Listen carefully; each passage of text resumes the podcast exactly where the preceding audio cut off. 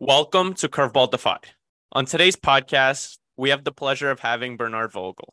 Bernardt has a degree in business administration from Purdue and an MBA from Babson Graduate School of Business. At the beginning of his career, he worked as a vice president for EcoPlanet Bamboo Central America. And in today's podcast, we will learn how he was able to become a great leader and establish his position as a senior associate at VU Ventures Partners founding member and investor in Sweater, and a global expert in Consilience Ventures. Thank you again so much for coming on to today's podcast, Bernardt.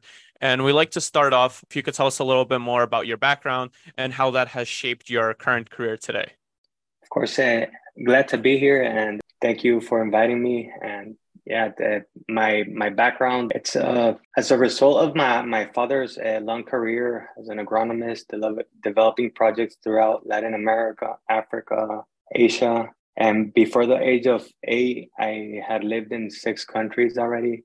One of them was the Philippines, uh, where I would spend my days playing with the local kids and running away from my nanny, uh, Agripina was her name, uh, a charming Philippine native that taught me the, the native language Tagalog which was the first language I, I ever learned actually. My parents today they they joke that this quickly turned into a problem since I wasn't able to communicate with them, both uh, being bilingual in English and Spanish, but uh, mostly uh, and also being raised in a country with uh, unparalleled natural beauty and like uh, in, in Nicaragua, but sadly one that's also struggling to overcome uh, extreme poverty after years ignoring the, the this uh, the living standards of people in my country, they started to affect me. You know? And I've always been fond of uh, finding new avenues to tackle traditional problems, working in some of the poorest cor- uh, corners of the world and most underdeveloped countries, uh, from the poor village of El Rama on the eastern coast of Nicaragua to Arbegona, located in the south of Addis Ababa in Ethiopia and I found I found a universal similarities that individuals that inhabit these areas have all been denied a choice and opportunity, whether it's a lack of food, water, healthcare, education, or feeling powerless to make changes. And these people really survive on a day-to-day basis. And for example, if a farmer gets fired, passes away, or the, the company they, they work in shuts down, they, their lack of savings and credit pretty much buries the whole family into a war situation.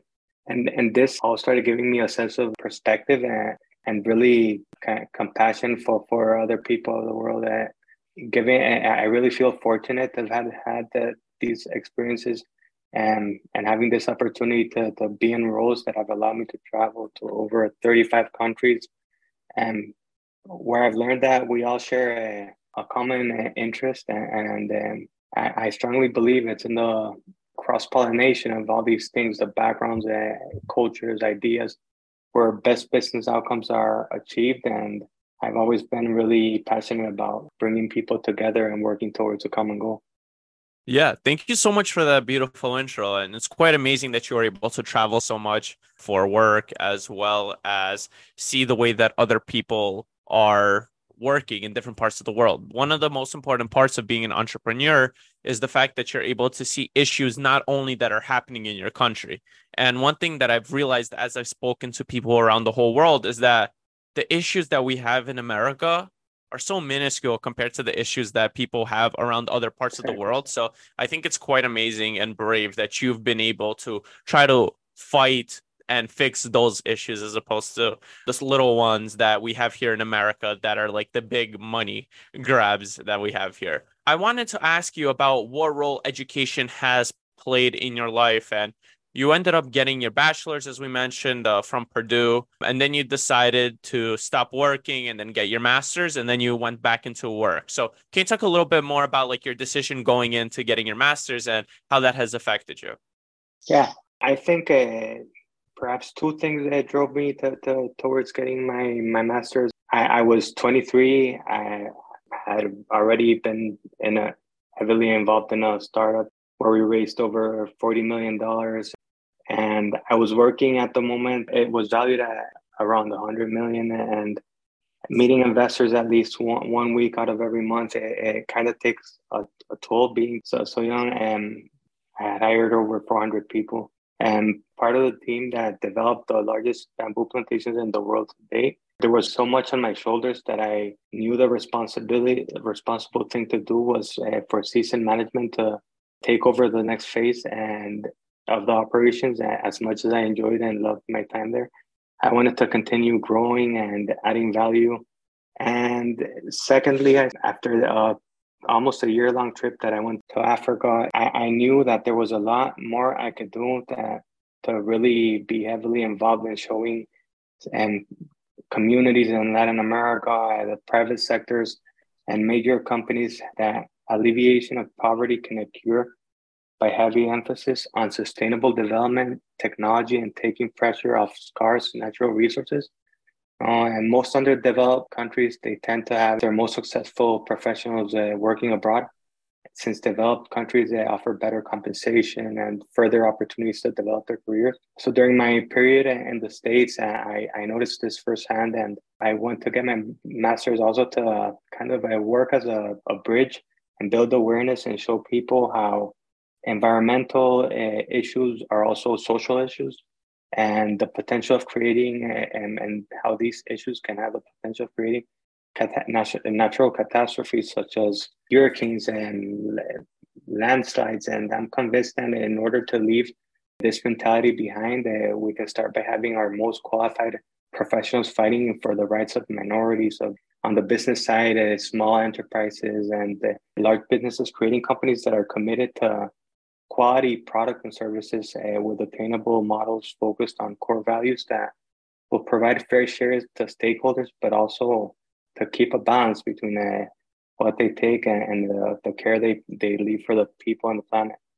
Yeah, for sure. And that's really important. And what you've been able to accomplish with EcoPlanet Bamboo so early in your career, how did it feel once you were raising capital and how did you, first of all, become vice president of operations so early on in your career? Mostly, well, basically, at, you know, a startup is always a, it's it starts really thin with the the funding it has, but uh, I just started developing my an entrepreneurial mindset at, at an early age, and I I met through a, an acquaintance, uh, the CEO of EcoPlanet Bamboo, when when it was just an idea and being being in Purdue and Chicago being very close, uh, I, I met with him a couple of times and and he told me he was picking on leadership and he wanted me to give him my opinion and I quickly realized you know he was kind of uh, testing me you know and after a month uh, going back and forth with him uh, he sent me an email with three goals uh, for the year. I, I remember and and it was uh, basically to choose a country where we could establish the initial operations, considering all the necessary factors that would uh, to attract investors, and pick uh, pick the leadership team, team and support staff. Lastly, make a monthly bu- budget, cash requirements for the first two goals I had, and, and put together the marketing material to raise funds. And I knew that I could do all these things, and not at the moment how, but I had the initiative and he was testing me to see if I had the problem uh, solving skills and perseverance to adapt quickly to new situations, execute, and be accountable for a key task. So the, the next two months uh, after that, I spent, you know, getting rejected from different agencies uh, throughout from Peru all the way to, to Mexico, the U.S. embassy there, and they did not see the project feasible until one day uh, the investment advisor to the president of Nicaragua uh, at that time he asked me why hasn't it been, been done? And i responded uh, i'm waiting for your approval you know and uh, he proceeded to put me in contact with the relevant agencies to constitute the company and started the project. After spending um, the first few months uh, presenting to the project ambassadors government agencies and key stakeholders i developed a sense of confidence interacting with with these people and all levels of the organizations and walks of life I think it's just playing these multiple roles until we had a, the inadequate the adequate team and shared the C, the CEO uh, that I was a forward looking and uh, kind of an initi- initiator and, and able to reduce missing gaps and complexity. Yeah, makes sense. And right away, it sounds quite amazing what you were able to achieve. And going from not getting any calls to getting to raising $40 million so early in your career How did that feel and how did you react? It's obviously comes with a, lot of responsibility. It's overwhelming at a point, and then it's really something that uh, you feel grateful because you you you're basically providing an opportunity for for others to have work opportunities but at the same time you have so many questions in your mind of how are you going to uh, do uh, do some things and, and that you still haven't really found the right answer for. And i've always based a lot of my decisions on people with the right domain knowledge on, on, the field and, and right advisors and, and mentors that have been key in my development. Sounds really interesting. And the fact that you were able to do such great work with your first startup it quite leads to the pivot that you made where you became an advisor for several startups. Um, and I wanted to talk to you a little bit more about that topic. Why did you want to become an advisor for startups and what benefits did those startups have by adding you? I, I really I think it's it's super important, you know, to share experiences with people and I've always been involved in you know in the entrepreneurial ecosystem and, and Eh, in Nicaragua back then, and uh, I, I I really feel that startups are nothing more than an engine and that can have an impact on society. And if you where you really hear people that are betting their their lives, their friends, and their families' uh, funds, and on a transformative idea or on a concept they really believe in, and you can be part of what that transformation uh, might look like by adding your grain of values and uh, you know and supporting them as, so that's something that i think has a lot of power. Yeah and for sure i definitely agree with what you were talking about with startups how they are kind of like an engine and they're pushing all this creativity out. And you are working right now for uh, vu ventures. And one of the things that does benefit is when you work for a VC, you have a lot of really cool ideas coming up. And I'd like to know like a little bit like more about that and specifically what you're interested in and what excites you about working with VU. What what, what excites me about working at, with VU is just the, the fact that we're we invest globally. We're a, a generalist fund, uh, and that's mostly learning from very knowledgeable general partners and people that I wouldn't have access to uh, otherwise.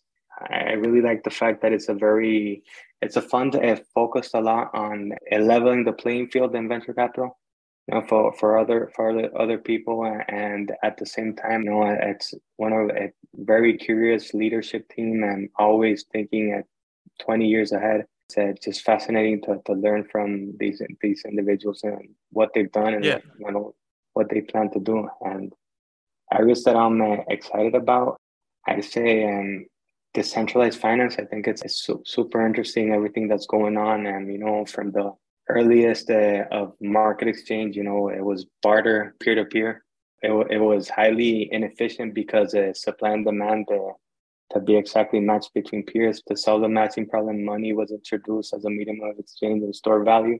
Initial types of money uh, were not centralized. Agents accepted any number of items, uh, such as stones, shells, in exchange for goods. Uh, eventually, we we turned into specie money or coins. That's a type of metal, uh, which the currency had had tangible value. And today we have a the fiat currency is non-collateral collateralized um, controlled by central banks, where whereas the form of money has changed over time, the basic infrastructure of financial institutions hasn't changed. And there's a the scaffolding uh, for this emerging uh, revolutionary disruption uh, on the infrastructure of uh, all financial services. I think is what DeFi is trying to do and is is challenging and combining open source uh, financial building blocks to into sophisticated products with less friction, increased uh, value to users, and uh, given its cost, uh, it costs no more to provide services to a customer with a hundred dollars or ten million in, in, in assets. I really believe it's it will replace all meaningful financial infrastructures in the future. Yeah, I mean, one hundred percent agreed. And being in the position where you are, uh, living in Miami, that's like the spot to be when it comes to innovation and thinking 20 years into the future. There's a lot of startups that are based out of Miami. I know they have the startup that's focusing on flying cars with Arani and several others there. So, what are some of the benefits that Miami has when it comes to exciting new innovation? I'm really uh, an optimist about Miami. Uh, I don't believe uh, nor any other city can really replicate what what exists in Silicon Valley, or or do they need to? You know, uh, also um, about 50 years ago, the evolution of tech, uh, led by Stanford and UC Berkeley, the largest technology companies in the world, and the VC community there. It's really something very different, but this is especially true today where most venture funds are, are having a difficult time raising uh, limited partner money. I remember in 2008 when the market crashed, the Northeast stopped uh, investing while the, the Silicon Valley doubled down their investments. Now the, the venture venture capital ecosystem and and the Northeast is now years behind the, the Valley and may never catch up uh, unfortunately, but it's really a, region by itself. However, Miami uh, has really have uh, underestimated the people in Miami mostly have underestimated what, what it takes to be a technology company, which is why we witnessed the rise and fall of just uh, every Silicon Beach venture. Many of these companies were founded by and built uh, when the venture money was flowing. They lacked business models and burned money on senseless and eyeball acquisitions. There was no silicon, and most of the innovation was consumer marketing and not technology. I always tell people Miami does not need a duplicate Silicon Valley, but rather understand and play to its strength while leveraging the, the, the valley wherever it can. And so if you look at Silicon Valley has always been great at building technologies that underpin innovation. Miami and really lacks a Stanford or you know, and to, to build and produce the top computers, scientists, engineers required to compete on a purely technological level. In addition, uh, although it's already starting to build the, the ecosystem of companies and professionals required, it has an incredible opportunity to apply these technologies into something where they can get an edge. And I think uh, I've always been fascinated by how it's a great bridge uh, to Latin America and the rest of the world and, and converge cultures. Yeah, Miami's a great city and there's a lot always going on there. It's kind of like the center of cryptocurrency and I know luxury goods as well. One thing that is hard about Miami is the fact that there's so many different sectors there and you really have to focus on a specific sector. Um, but for you being a generalist and investing in all different types of innovative technology, how do you manage to stay atop and actually understand each of the sectors? I think uh, all, all, ventures, uh, I mean, um, all startups, they all have uh, key areas where, uh, as an investor, you have to focus on. And there's usually three uh, three things that matter the most in delivering uh, substantial returns. And um, in my experience, they are, you know, the founder is he committed no matter what. Since most startups fail, the first sign of opportunity for an investor is that the team will not quit. Quit, you know, it will succeed somehow. Is the cus- company customer or market oriented? Most startups are customer oriented. Uh, they focus on sales. They their narrow market and driving more revenue. Such startup they create competitors and, and and struggle to scale to a substantial market share. And so is, is marketing the first priority or is or is it how the business drives leads? You know, is there a team or, or of a couple or more founders, advisors, and capable ex- executives and um, that will keep the founder um, leveled and founder uh, the founder alone and will won't succeed you know? So i always keep these things in mind and uh, we are generalist fund but we are for example my focus is mainly fintech and uh, crypto and prop tech. So and each member of the team has a specific focus. Yeah currently right now what the sector that i'm most interested in is the prop tech sector coming from a civil engineering background and being like being in new york city. There's so much construction going on and prop tech startups and all these really cool engineering companies that are coming up are quite exciting. Are there any prop tech startups that you're excited about? There's so many and there's there's so many startups that, that are really democratizing real estate and making it accessible for all. There's one called uh, Nala, for example. Uh, uh, it's based out of uh, Texas.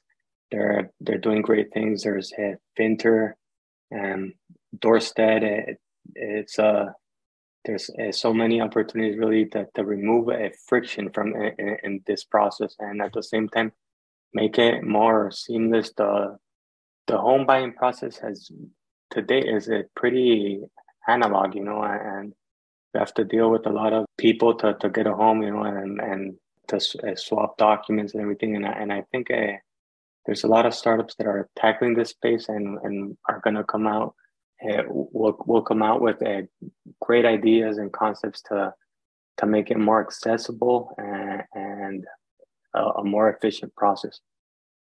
Yeah, for sure.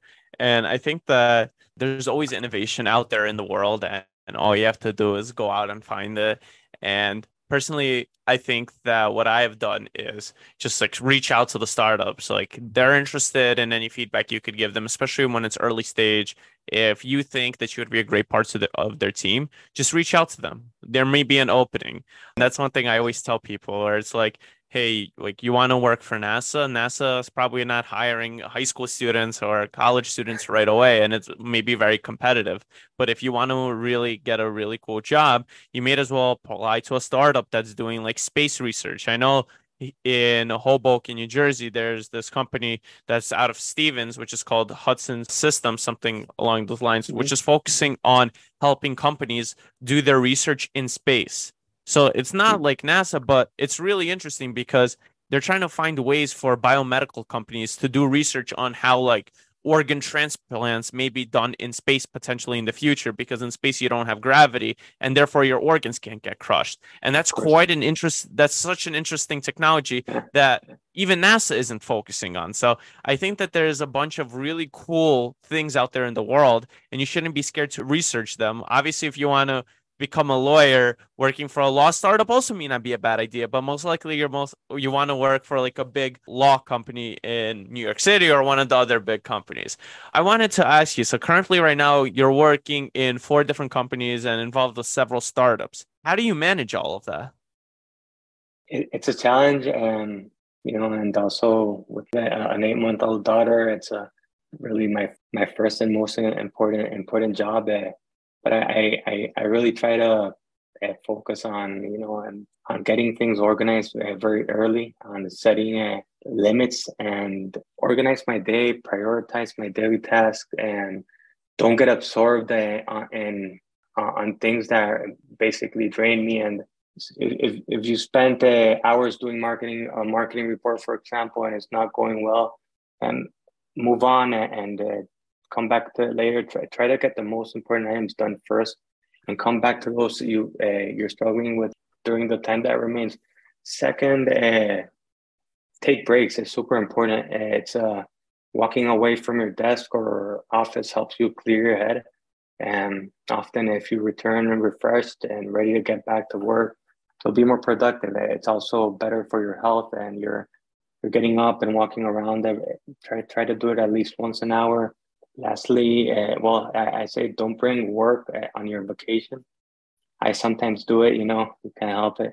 But it's make sure your vacation is all about unwinding. And uh, if you absolutely have to bring some work, uh, limit the amount.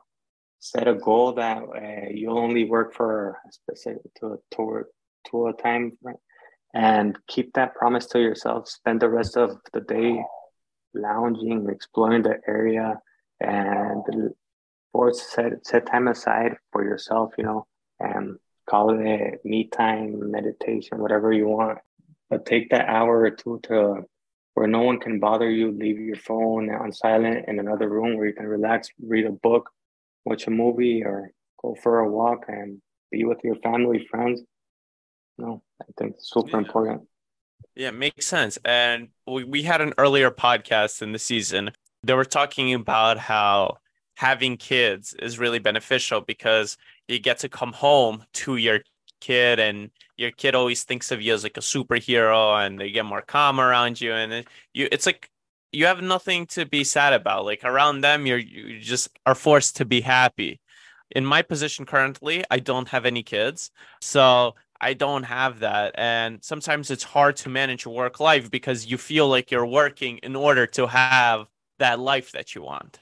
But one thing that I do do is I find things that I like to do that distress me from work. Right, right now, mental health is super important. And I found that every single day, if I work out, I'm just happier. I'm in the right headspace.